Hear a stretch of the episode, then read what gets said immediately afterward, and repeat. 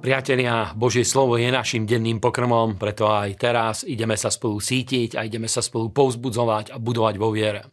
Kniha Prísloví 13.25 nám hovorí, že spravodlivý je do sítosti svojej duše, ale život bezbožníkov trpí nedostatkom. A vďaka Bohu, toto je obrovské zasľúbenie, pretože my vieme, že Božie slovo nám hovorí o vykúpení v rôznych oblastiach a vieme, že jedna z oblastí, o ktorej Božie slovo hovorí, v ktorej Pán Ježiš priniesol vykúpenie pre každého jedného človeka, je to, čo je napísané aj v prvom liste Korinským a síce, že my poznáme milosť Pána Ježiša Krista, že súd bohatý pre nás chudobnel, aby sme my zbohatli jeho chudobou. A viem, že pre niektorých z vás možno to bude veľmi odvážna myšlienka, ale Božie slovo v tej kapitole, kde sa toto nachádza, v prvom liste Korinským v 8. a v 9. kapitole, hovorí, celé tieto kapitoly sú práve o peniazoch a o, a o materiálnom živote, teda nemôžeme povedať, že Pán Ježiš sa stal duchovne chudobný, aby my sme sa stali duchovne bohatí, pretože samozrejme on opustil Božiu slávu, aby nás späť voviedol do Božej prítomnosti, ale tu sa hovorí o inej časti, hovorí sa tu o Božom zaopatrení, poslaní a máme veľmi veľa veršov v Božom slove, ktoré nám hovoria práve o tomto, že spravodliví a Boží synovia, Božie céry sú dedičmi aj Božieho zaopatrenia. A priatelia, ja z celého srdca vám to prajem, aby ste vedeli pochopiť túto oblasť, aby, aby v každej rodine a v každej domácnosti, ktorí nás sledujú, ktorí denne s nami študujú Božie slovo, aby v každej takejto domácnosti bol porazený akýkoľvek nedostatok a aby pánové zaopatrenie a pánové pánové požehnanie vedelo sa zjaviť vo vašich životoch. Druhé miesto, ktoré spoločne čítame, je Jánové Evangelium, 20. kapitola, 29 až 31. A Ježiš, Ježiš povedal Tomášovi, uveril, uveril si, že si ma videl a blahoslavení sú, ktorí nevideli a uverili. A tak aj mnoho iných divov učinil Ježiš pred svojimi učeníkmi, ktoré nie sú napísané v tejto knihe. A toto je napísané na to, aby ste verili, že Ježiš je Kristus, Syn Boží a aby ste veriac mali život v jeho mene. Amen.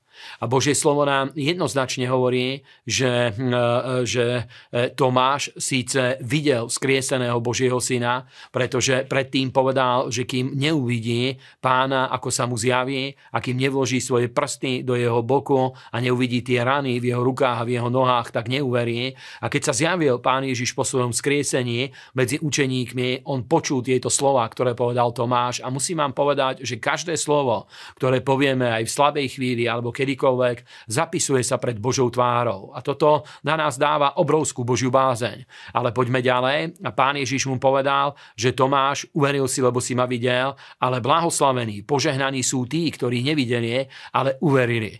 A potom hovorí Božie slovo o tých zázrakoch, ktoré sú zapísané v Božom slove a hovorí, že sú zapísané preto, aby my sme verili v meno Ježiša Krista a aby veriac sme mali život v tomto mene.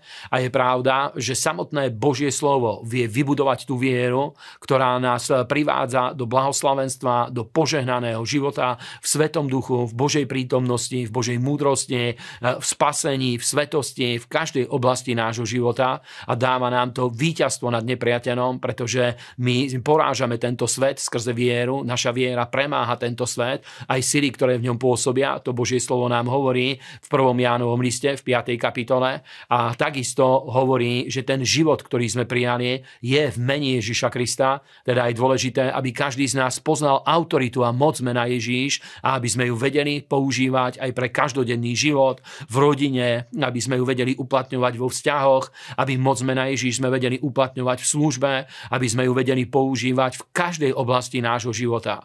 A posledné miesto hovorí, hovorí zase, buduje Božiu bázeň a je to druhá Samuelová kniha, prvá kapitola, 5. až 10. verš. A Dávid riekol mládencovi, ktorý mu to oznámoval, ako to vieš, že zomrel Saul a Jonatán jeho syn. A na tom povedal mládenec, ktorý mu to oznamoval, náhodou som prišiel na vrch Gilboe a hra, Saul sa tam opieral svoju kopiu a taktiež som videl, že ho stíhajú vozy a jazdci tesne sa ženú za ním. A keď sa obzrel za seba a videl ma, zavolal na mňa a ja som povedal, tu som. A on riekol, kto si ty? A ja som povedal, som Amalechita. A vtedy mi riekol, no že zastaň nado mňa a zabí ma, lebo ma pochytil krč a preto, že je ešte celá moja duša vo mne. A tak som zastal nad ním a zabil zabil som ho, lebo som vedel, že nebude žiť, keď raz padne. A potom som vzal korunu, ktorá bola na jeho hlave a náramení, ktorý bol na jeho ramene a doniesol som ich svojmu pánovi sem. A tieto verše budujú obrovskú Božiu bázeň opäť v našich životoch, pretože viete, že Saulov pád začal vtedy, keď prekročil Božie slovo a vtedy, vtedy keď najprv bláznivo obetoval, keď čakal na Samuela, vtedy sa začal jeho pád ale bol dokonaný práve tým, keď eh, dostal inštrukcie od Boha, aby úplne porazil Amalechitu, pretože Amalech bol od počiatku, čítame v Božom slove, že bol nepriateľom Izraela, odkedy vystúpil z Egypta, eh, stále mu spôsoboval problémy a keď už Izrael zmocnel a mal kráľa, poslal Boh Saula, aby išiel a Amalecha porazil, aby vyhľadil celý národ, aj jeho kráľa, aj všetok dobytok, aj všetko. A eh, Saul urobil skoro všetko, ale e, zanechal žiť kráľa, Amalechovho kráľa a urobil druhú vec, že priniesol najlepšie zvieratá, ktoré boli, aby mohol priniesť obeď pánovi. A Samuel ho veľmi napomenul a vtedy mu povedal, že či je azda príjemnejšie pred Bohom obetovať, ako ho poslúchať. A e, to, bol ten, to bola tá situácia, kedy začal Saulov pád. A tu čítame, že Saul aj zomrel rukou Amalechitu a to nám hovorí jednu dôležitú vec.